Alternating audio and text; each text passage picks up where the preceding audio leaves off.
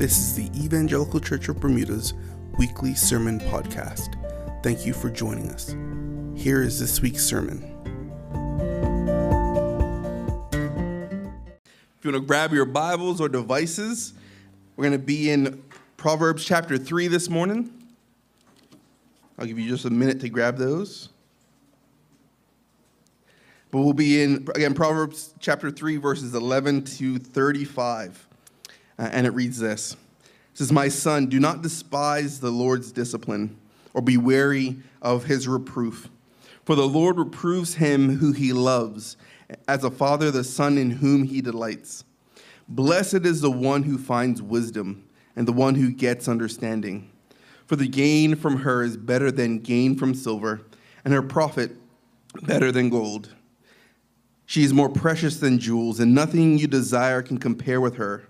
Long life is in her right hand, and in her left hand are riches and honor.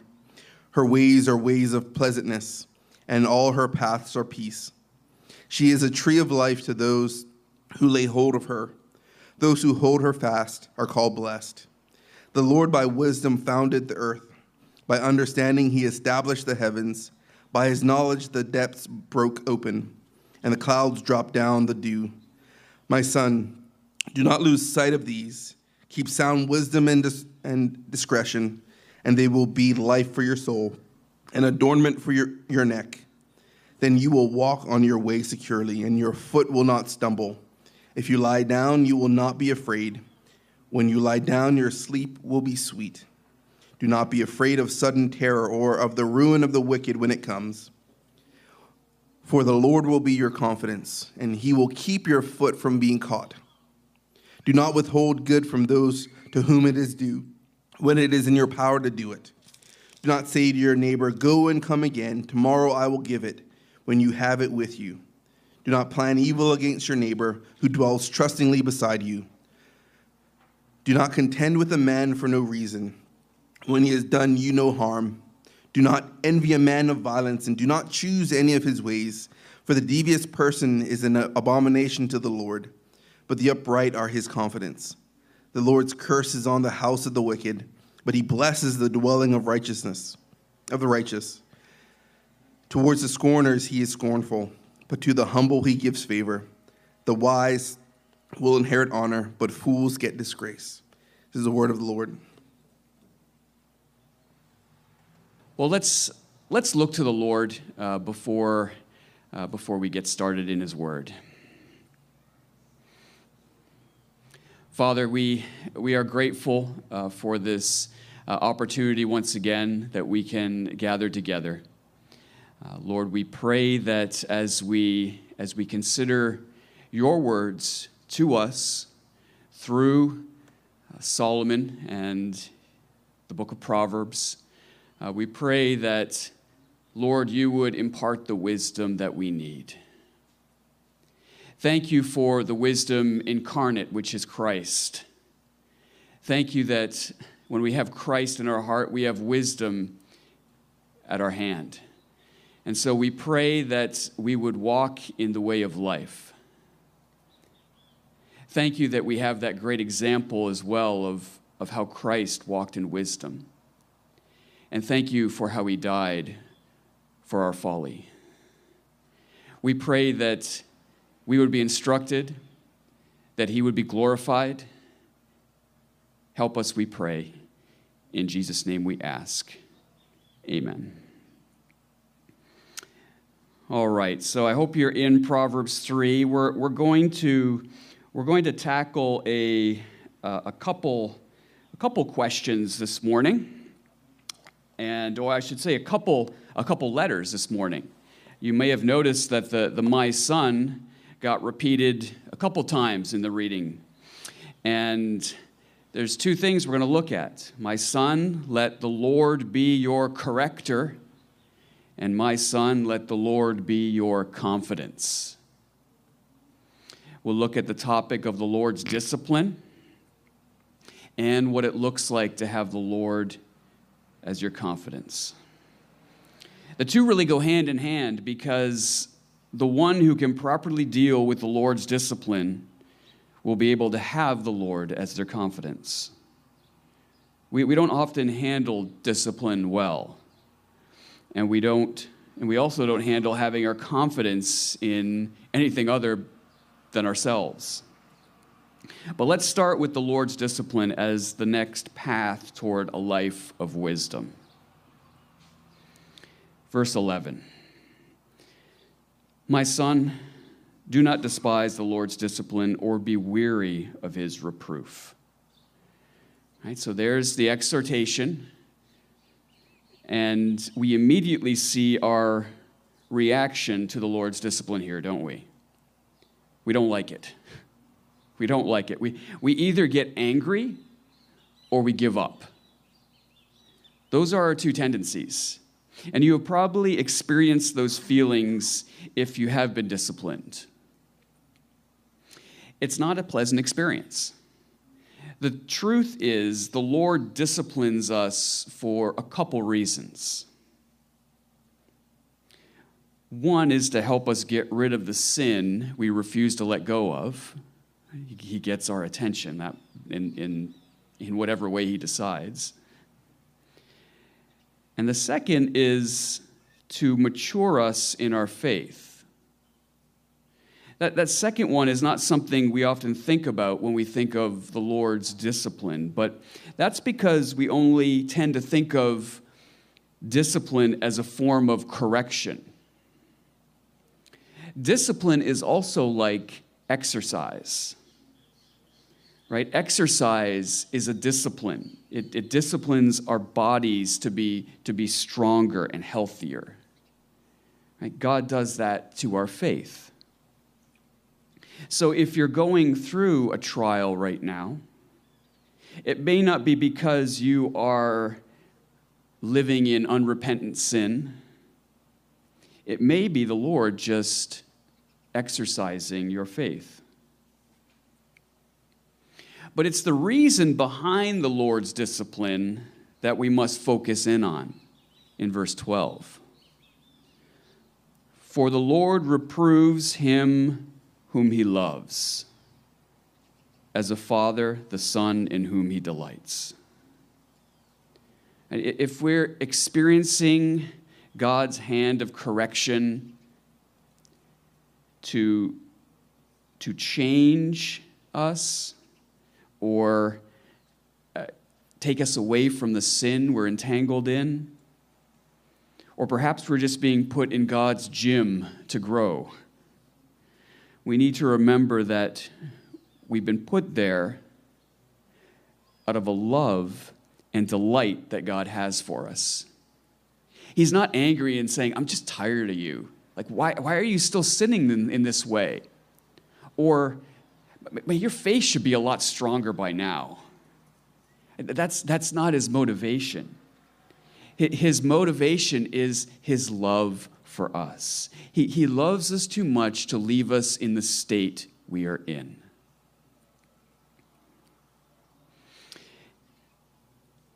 That is why, for us, the cross of Christ has to be remembered, especially during times of discipline, if we're to remember that it's out of love because it was there on the cross that God's great love was shown to us as Jesus suffered and died for our rebellion toward God and our wrongdoing toward others. No greater love has ever been demonstrated than on the cross. And those who believe and follow him are the beneficiaries of his love. And that makes all the difference that is the only thing that can turn our perspective around when we feel God's heavy hand upon us. It's heavy with His love. It's only in the shadow of the cross that we remember that, that God's hand may feel heavy right now, but it will never, ever crush us. It will only refine us and make us stronger and draw us nearer to Him.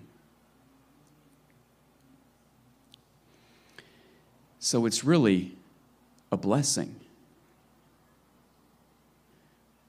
This loving discipline from God is a blessing to us.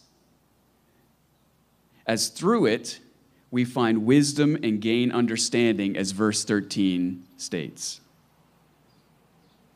Right, that's, that's where the lesson begins in this poem. The Lord's discipline is a blessing and it brings wisdom and understanding, and that is valuable. So hold on to it. Don't just try to cast it off, but lean into what God is doing in the hard moments of life. There is blessing there. Blessed is the one who finds wisdom, right? Verse 13 tells us. And verse 18 Blessed are those who hold her fast. Right? Lady wisdom is described between those verses 13 to 18 that are sandwiched between the word blessing. She, she is valuable, more valuable than anything else we might desire. She's life giving. She's described as the tree of life. The tree of life is only mentioned three places in the Bible at the very beginning, at the very end, and right here. She's life giving. God's discipline toward us is a blessing, but we will be tempted to not see it that way. It is life giving, but we will perceive it as life taking go against your natural thoughts and inclinations when it comes to the Lord correcting you or exercising your faith. The conclusion to the poem is of further help in verses 19 and 20. The Lord by wisdom founded the earth, by understanding, he established the heavens. By his knowledge, the deeps broke open and the clouds drop down the dew. If the Lord used wisdom to create and sustain the world, imagine what we could do having this wisdom imparted to us through his discipline. This is, this is a greater to lesser type of conclusion. Right? If, if God used his wisdom to do this incredible act of creation that produced something very good, then surely the wisdom that we gain by his discipline in our lives can produce something good or very good as well. But there's a second side to this conclusion. When it comes to God's discipline, it's about trust we don't understand why God made everything like He did on this earth. But we just trust He had His purposes. And that's why when, when Jesus tells us that we shouldn't worry, He says we should consider the birds and how God feeds them, even though they don't have any kind of retirement plan or storehouses. Trust God, He knows what He's doing. I remember when the Lord put me on my back, literally, 17 years ago. It was painful. I would not wish it on myself or anybody else. But because the Lord loves me and delights in me, He used that time to get my attention back toward the path He wanted me on. I have to deduce it's probably a reason why I'm right here before you today. God knows what He's doing. You may not know why you are going through something right now, but trust God. He knows. He's up to something. Trust Him. And you know what also helps when we think of us as the church family? When, when we're going through something hard, it is often others who see how the Lord is working before we do. And so, with sensitivity, and I, I underscore that, with sensitivity, encourage one another with what you see. Right? Don't, don't be like Job's companions. Have sensitivity. Know when to be silent, but know when to speak a word of encouragement of what you see the Lord may be doing. All right, let's go on to the second poem. This takes a step further than just trusting that God knows what he's doing. This is acting in a way that proves that. Right? Let the Lord be your confidence. The reality is that for those who trust Christ, we are safe and secure in the Lord and in following his ways. But sometimes we don't feel, we don't feel that way. And we do things that show our confidence is in other things. Look, look what happens when we walk in God's wisdom, verses 23 and 24. Then, when you walk on your way, sorry, then you will walk on your way securely, and your foot will not stumble. If you lie down, you will not be afraid. When you lie down, your sleep will be sweet. Our way is secure as we navigate life. We won't be afraid to lie down when we walk in God's wisdom. Right? That's when you lie down, that's when you're the most vulnerable. That's when you have to just trust God that nothing's going to happen, that you're going to you're going to get up in the morning. It's only when we walk in God's wisdom that our sleep will be sweet. We'll be able to rest soundly when our confidence is primarily in God. The lesson of the poem is in verses 25 to 32, and it's filled with do nots. Just, just scan it in, in your Bible. You can probably see all those do nots. These are important because they identify things that shake our confidence in God. And, and I've boiled them down to three fears. Three fears that shake our confidence in God that we have to watch out for as we walk the path of wisdom.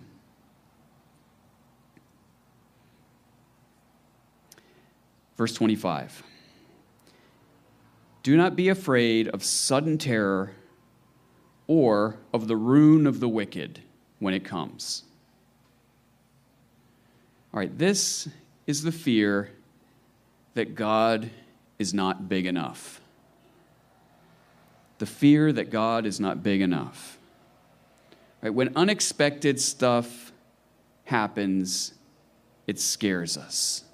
Even if it doesn't happen to us, it's, it scares us. I remember when, remember when the pandemic came? It, it, was, it was unexpected, right? It, it, it frightened many of us to different levels. It, it took center stage in the world. It was always before us every moment of the day in various forms. anything big and unexpected can get to our thinking. Loss of a job, illness, national disaster, a crime wave, anything. When stuff like this does come, it takes our thinking off of God and onto that sudden terror, and we become fearful.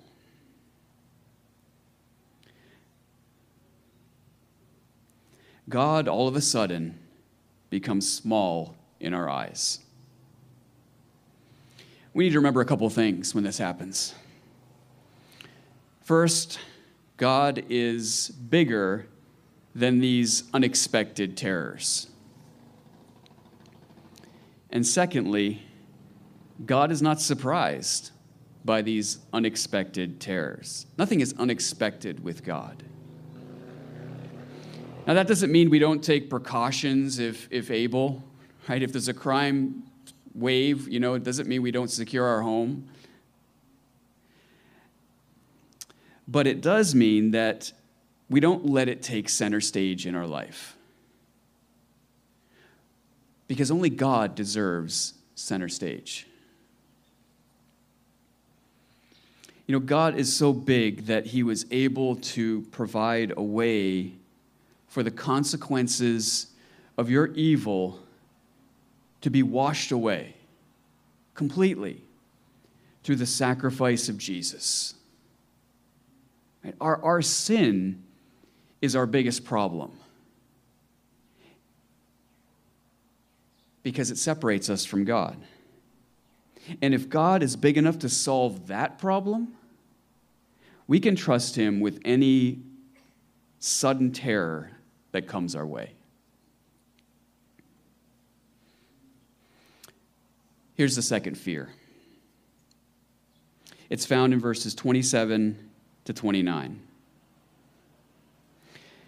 Do not withhold good from those to whom it is due when it is in your power to do it. Do not say to your neighbor, Go and come again. Tomorrow I will give it, when you have it with you. Do not plan evil against your neighbor who dwells trustingly beside you. All of these have to do with our interactions with, with neighbors. And a neighbor is just someone we have relation with. And so, this here is the fear that God is not generous. The fear that God is not generous. Let's think about these. The first one says, in verse 27, that if you have the power to help someone out, help them out. The second one says not to delay in helping someone if you have the means at that moment. The third one says, a little more tricky, but it says to protect one another. You see, we, we often look for things to be offended by. And that's the same thing as planning evil against someone. All of these things come from a fear that God is not generous.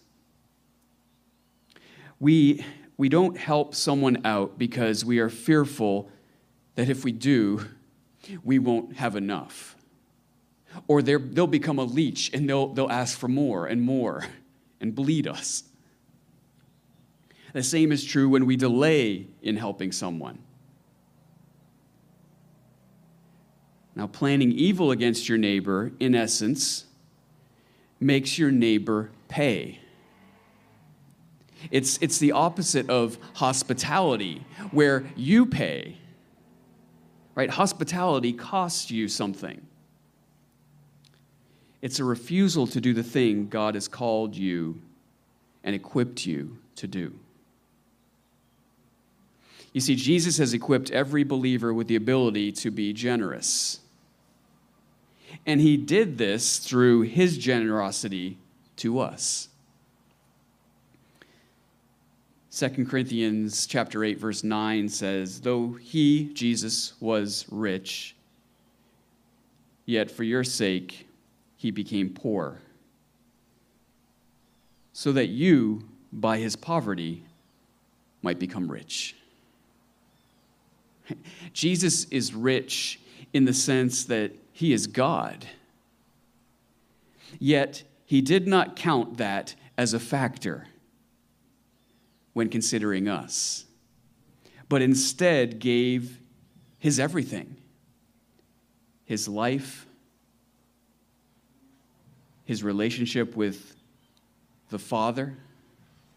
He gave everything in order that you might gain his riches through him. What generosity? It is that generosity that drives us toward generosity to others. And that just doesn't mean with, with our money, it's, it's with our time, it's with our power, it's with our ability. Right? If, if we could take offense, we don't take offense because it's in our power not to take offense. That's being generous.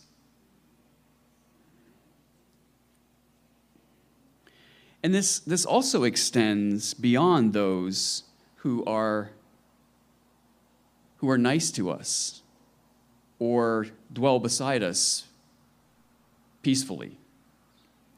It extends to those who have treated us poorly or improperly. God, God is generous, even toward us when we treated him and others improperly. So let's not live as though he's not. And once again, the cross brings us in that direction. The last fear is found in verses 30 and 31. Do not be content with a man for no reason when he has done you no harm. Do not envy a man and do not choose, sorry, do not envy a man of violence and do not choose any of his ways. This is the fear that God is not just. The fear that God is not just. And you might be thinking that you can't relate to verse 30. Do not contend with a man for no reason when he has done you no harm. The only time we contend with someone is because we feel that there has been a harm against us. But I think I can prove that you have done verse 30, or at least more of you. I know I have. Have you ever talked harshly with a customer service rep on the phone?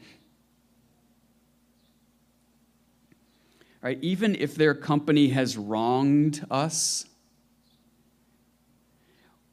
we tend to contend with them as if they did it personally. It's the whole guilty by association thing.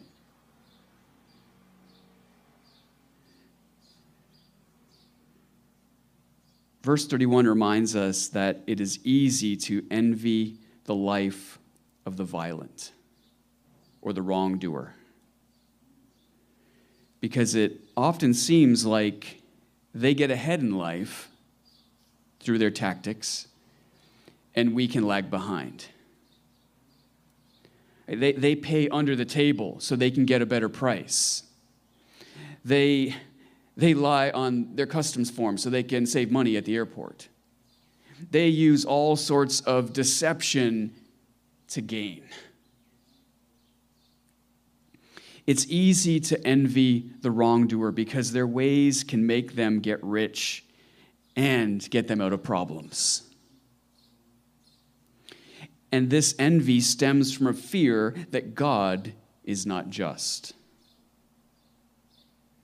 God is just. And that is why Jesus had to go to the cross. God could not sweep our evil under the carpet as a just God. Justice had to be served. And Jesus took our place of condemnation so that all those who are in Christ can be innocent before the throne of God above. When we see the prosperity of the wicked, we must remember that justice is coming. If, if, not, if not soon, then definitely later. And because of that, they are on a slippery slope. They are not to be envied, they are to be pitied and prayed for.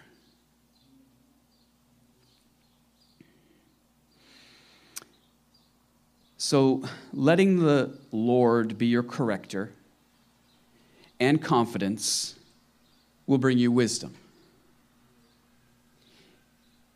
It is this wisdom that we need in God's world to prosper, but we have to hold on to it tightly because the world tries to snatch it away.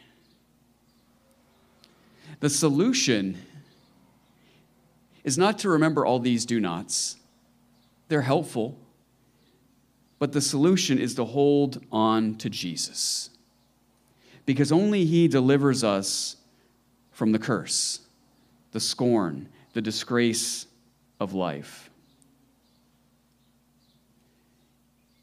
And He brings us to a life of blessing, favor, and honor.